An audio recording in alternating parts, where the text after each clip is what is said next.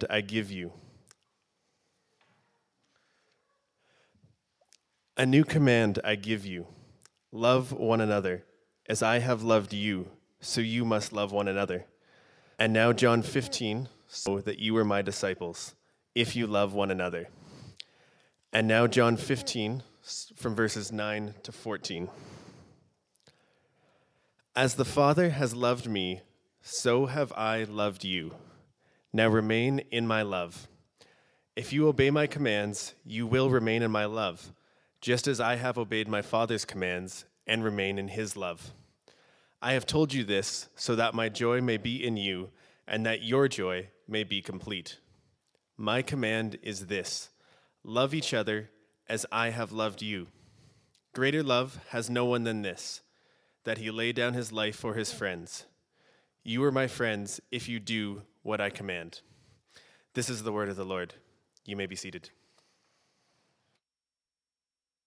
Thank you.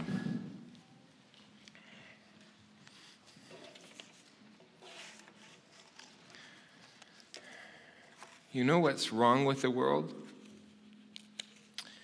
Too much love. Nations go to war because they love each other. Marriages break up because they love one another too much. Churches split because they love one another. Well, no. The words that we've just had read to us are some of Jesus' words to his disciples at the Last Supper, just a few hours before he was arrested and tried and killed. And he is distilling into one teaching moment the things that he was wants his disciples to know. He talks about the coming ministry of the Holy Spirit. He talks about prayer. He warns about your hatred of the world. He reminds them that ultimately he and therefore they will triumph and their future is secure. And he repeats the command. At the beginning of his last words, he says, A new command I give you, that you love one another. Just as I have loved you, you also are to love one another. And then just a few minutes later, he says it again This is my commandment that you love one another as I have loved you. And these words really resonated with John, who wrote this gospel. And decades later, he wrote a letter to some Christians, First John, in which one of the themes he returns to over and over again is love for one's fellow Christian. And he too repeats this command. For this is a message that you had heard from the beginning that we should love one another. Love one another. Chapter 3. Beloved, beloved, let us love one another. Beloved, if God so loved us, we also ought to love one another. And Clearly, John took these words of Jesus to heart, and clearly, Jesus thinks it's pretty important that those who follow him, i.e., us, love each other. So, what would you say about our love quotient as a church? On a scale of 1 to 100, where might you place us when it comes to our being a loving community? It's not a question of how well we get along or if there's an absence of conflict or how many of us show up at a funeral. It's a question of depth of love. So, how are we doing on the scale of 1 to 100? Here are some questions to help you think about this. When things are going badly in your life, you've got financial struggle, struggles or facing temptation or depression, you've got marriage issues, who do you talk to? If there's real joy or celebration in your life, who shares that with you? Is it somebody in this room? If crisis or tragedy strikes, who is it that you want to see at your door? Whose voice to hear on the phone? Who do you choose to have a listening ear? Is it someone around you? Is there anybody in the church who really knows you well? How often, apart from Sundays or regularly scheduled meetings, do you see or talk to someone else in the church? When your life group night comes around, does it feel like a time commitment or an opportunity to be with friends? When is the last time you said to or heard from someone in this congregation the words, I love you? Your answers to these questions and others like them will tell you how you feel our church is doing as a community characterized by love. So, on a scale of 1 to 100, I'd like to look at this command of Jesus to love one another and draw our attention to four things the what, the whom, the how, and the why. First, the what? Love. Love. What is love? Because we throw around the word pretty indiscriminately. I love that movie. I love chocolate. I love you. I love God. Anyone who truly loves chocolate needs to see a doctor. But what does it mean to love somebody? Andy Stanley says love is a verb. You can't fall into or out of love. Love is not equal to like or to passion. It's not just an emotion. Love is something you choose, it's an act of the will, something that you do. You can be very angry at someone and still choose to love them. Love, biblically, is to consider others as better than yourselves, to not only consider your own interests, but also the interests of others is to submit yourself out of reverence to Christ, submit yourself to one another. These are things that don't come naturally. Love is supernatural. 1 John 4, verse 8 reminds us that God is love. So to love then is to be godly. It's like being manly. To be manly is to have attributes typical of the ideal man physical strength, strengths of character, a black truck. To be godly is to have the attributes of God. We are called to love God.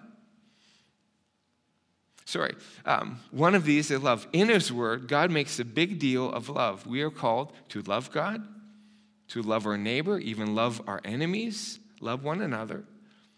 Love is the first fruit of the Spirit. Love is the greatest of faith, hope, and love. We're called to put on love over every other virtue. Love covers a multitude of sins, good thing too. So this is a picture of love is what you do to each other. This is the what of Jesus' command to his followers. Second, there is the whom. Love one another. Jesus wants to make sure that his disciples, all to follow him, know that they are to love one another. Now, easier said than done. For some people, love one another and love your enemies are the same thing. To live above with saints you love, all that will be glory. To live below with saints you know, now that's a different story. Did not the disciples already love one another? Well, not necessarily, not all the time. James and John once asked Jesus for the favor of sitting and his right and his left hand in his kingdom. And when the other ten heard about it, the Bible says they were indignant. Among the disciples were Simon the Zealot and Matthew the tax collectors. Zealots were violently opposed to Rome. Tax collectors were collaborators. How long did it take these two to love one another? So surely there were struggles. Between my third and fourth year at college, I spent two and a half years, uh, two and a half months touring with a singing group, kind of a PR thing from the school. We were eight people in a van for nine weeks. And there were times when we didn't like each other or love one another. Imagine spending three years in the pocket of 11 men who do you, whom you did not choose. So, no, loving one another was not easy. But they got it. And the early church got it right. And all who believed were together and had all things in common. They were selling their possessions and belongings and distributing the proceeds to all as any had need. Again, two chapters later. Now, the full number of those who believed were of one heart and soul. And no one said that any of the things that belonged to him was his own, but they have everything in common. There was not a needy person among them, for as many as were owners of land or houses sold them and brought the proceeds of what was sold and laid it at the apostles' feet. And again, it was distributed to any as any had need. So the early church got it. Our vision statement is on the front of your bulletins. Have a look at it. Our fixation on Jesus and are being led by the Holy Spirit will have two fruits. Look at the end a passionate love for God and a passionate love for all who come. That is, every person who walks in these doors. These happen together. If anyone says, I love God, but hates his brother, he is a liar. For he do, does not love his brother whom he has seen, cannot love God whom he has not seen. You see, it's impossible to love God if you don't love one another. Rather, your love is suspect. Your love for God is suspect if you don't love one another. So that's the what, love, and the whom, one another. Now comes the how. And here, Jesus takes it to a whole new level. Okay, so I need to love even when I don't feel like it. And I need to show love to the faith community of which I am a part. Okay, I get that. But Jesus adds, just as I have loved you, you also are to love one another. And in case they miss it, he says it again. Chapter 15 Love one another as I have loved you. That's the how, as Christ has loved us. Wow. and how has he done that? Right after he said, As I have loved you, he goes on to say, Greater love has no one than this, that someone lay down his life for his friends. Christ laid down his life for the church. Ephesians 5 Christ loved the church and gave himself up for her. And I don't know how to paint this picture to make your jaw drop in awe of that kind of love. If we truly knew the depths of our sin, we might get an idea. Our sin is far, far worse than we can even imagine.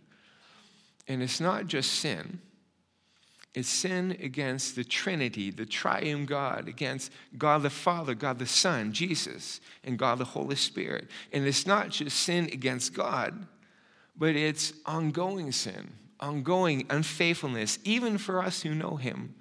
What if man was consistently unfaithful to his spouse? He might confess with tears of remorse and swear he'll never do it again. And he might be genuine, he might really mean it. He might have every intent to be faithful this time. He might express his love. But then he does it again and again and again and again and again. Jesus, in his death, took the punishment for exactly that offense against the Trinity, the triune God. Now, God changes us, to be sure. When you walk with Him over time, you sin less than you did five or 45 years ago, but sin will always be an issue for us. This week, I pulled out some cards and notebook filled with affirmations that you have written for me, and it means a lot to read those affirmations of faith and character. But I have a lot less faith and character than shows on the outside. God and I both know the darkness of my heart. But Jesus loved me and gave himself for me and for you. In John 15, this command, love one another as I have loved you, occurs in the middle of a longer section about abiding in Christ, having his words remain in you, bearing fruit, etc. And Jesus says in this section, I am the vine, you are the branches. Apart from me, you can do nothing. We can't love as Jesus loved unless we remain connected to Jesus. He's just not an example for us to follow. We remain connected to Him. We can't do it apart from Him. So, how can you love with Jesus' kind of love? What are the words that someone around you needs to hear? What do you have that someone around you needs to have or to borrow? Who needs a friend, a visit? Who needs some time, some money, your skills? Who needs a ride? Who needs something fixed? And if it came down to it, would you give your life for one another? Love one another as Christ hath loved us. And fourth, the why. By this, all people will know you are my disciples. By this, all people will know you are my disciples. In John 17, at the end of this discourse, just before he was arrested, Jesus prayed this I pray that they all may be one, just as you are in me and I in you, that they also may be in us, so that the world may believe that you have sent me. And again, that they may become perfectly one, so that the world may know that you have sent me and have loved them even as you loved me. We exist to know Christ and to make him known. Every church for 2,000 years has had this mandate. Yet, how many churches have failed to make him known because they haven't loved one another as Jesus loved? Many people claim Christians are all hypocrites. Not all Christians, certainly. It bothers me to know that some people paint all Christians with the same brush. But they call us hypocrites because all too often they have seen Christians not loving one another. If you claim to know, the, uh, if you came to follow a God of love beyond belief, do you have credibility if people see you are not loving? Would you go on a diet recommended by an obese person? Or see a dentist with bad teeth? or have your car at a body shop owned by a guy whose car is rusting out? Will somebody come to God if they see representatives of that God consistently unloving?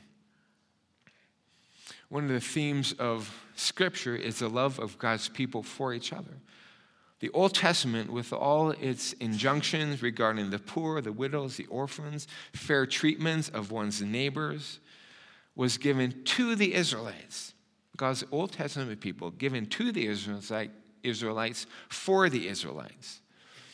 Even commands regarding the alien and the foreigner had to do with aliens and foreigners who made their home among the Israelites for all who come.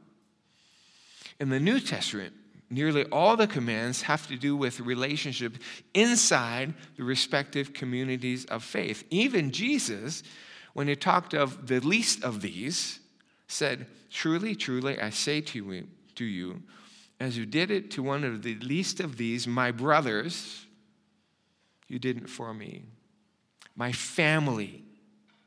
Now, I'm not suggesting that we are not to care about the needs outside the church. I think we are. But the vaster part of the Bible has to do with us loving in house, not out house. You knew I was going to say that. So that people will know that we are Christ's disciples. If the world could look at the church and see the very character of God lived here, they'd be drawn to God. Gary preached the one another's because he knows, we know, that if we love one another, have harmony with one another, the world will know that Jesus is our Savior and theirs. It's not our preaching, it's not doctrine, though believing the truth is, of course, essential. It's not our worship services or our music, it's our love for one another. That's how people will believe that our doctrine is true, that preaching the word is necessary, that our worship is genuine. It's our love that will convince them that we are disciples of the living Christ. In the late first and second centuries, people saw the way Christians took care of each other and marveled, see how they love one another. Our whole purpose as a church is to see people come to faith in Christ, to find forgiveness of sin, to enjoy fullness of life with God. Our effectiveness in doing that depends largely on how we love one another.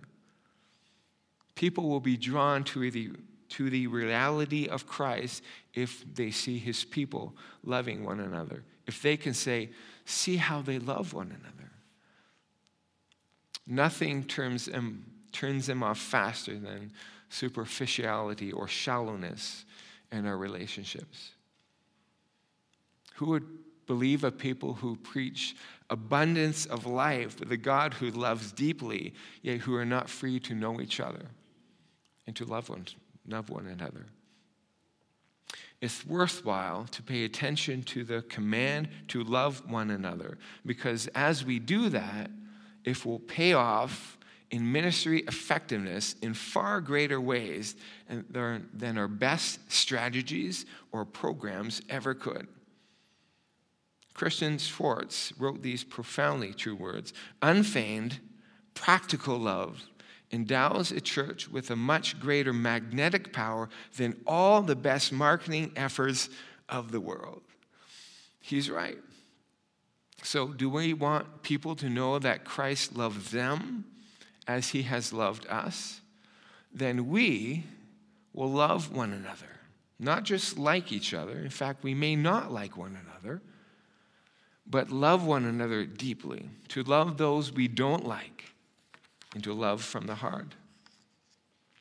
Love one another as I have loved you.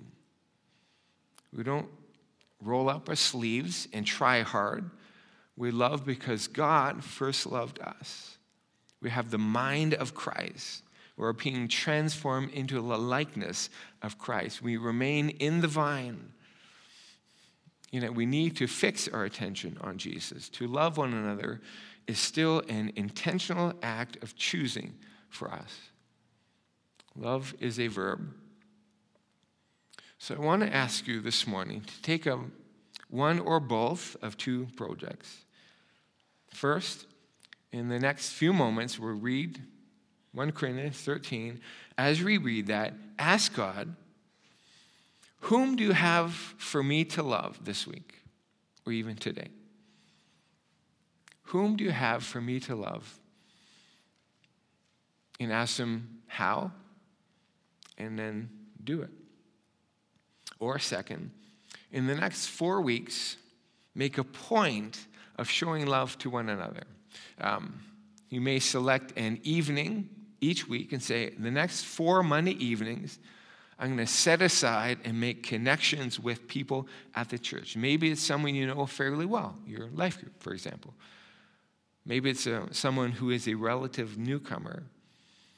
Um, on that evening or a point in the day, have people over for dinner, go for a walk, meet for coffee, talk on the phone. Maybe it would be to leave a card, a note of encouragement. This takes time, no question. But I think, and God thinks, that it's worth doing. Practicing. Love one another. As I have loved you, so you must love one another, so that all people will know you are my disciples. I'd like us to have read responsively um, 1 Corinthians 13 And I'll read a slide, and then you will read a slide. And again, as we read that, ask God, Whom do you have for me to love? And uh, I'm going to ask you no, you could be seated. You could stand in a moment for him. So I'll read, and then you read. If I speak in the tongues of men and of angels, but have not love, I am a noisy gong or a clanging cymbal. And if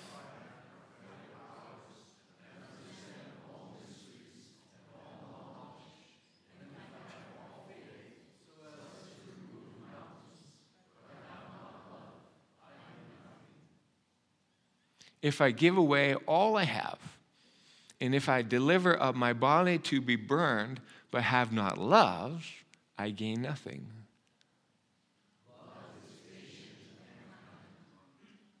Love does not envy or boast. It is not arrogant or rude. It does not insist on its only way, it is not irritable or respectable.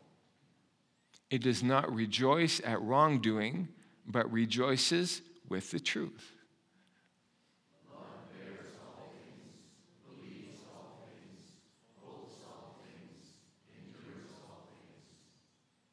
Love never ends.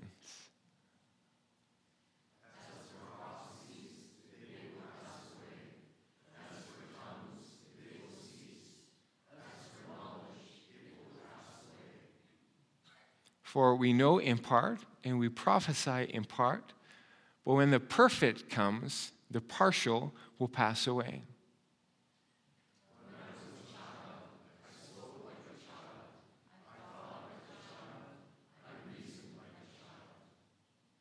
When I became a man, I gave up childish ways. For now we see in a mirror dimly, but then face to face. Now I know in part.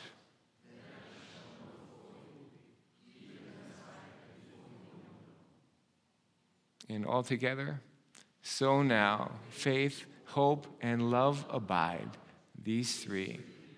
But the greatest of these is love. We're going to sing now hymn number 134. I love thy kingdom, Lord.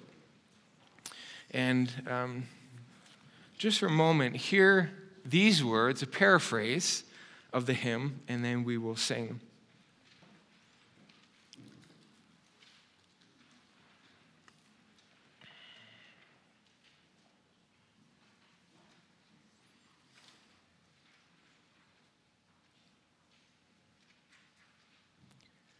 I love your kingdom, Lord and I love the place where you yourself live, the church Jesus bought with his own blood.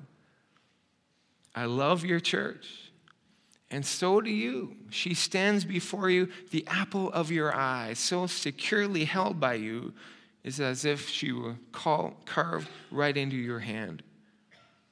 And so for her, I will weep and pray, expending all my passion and energy for her for as long as you give me.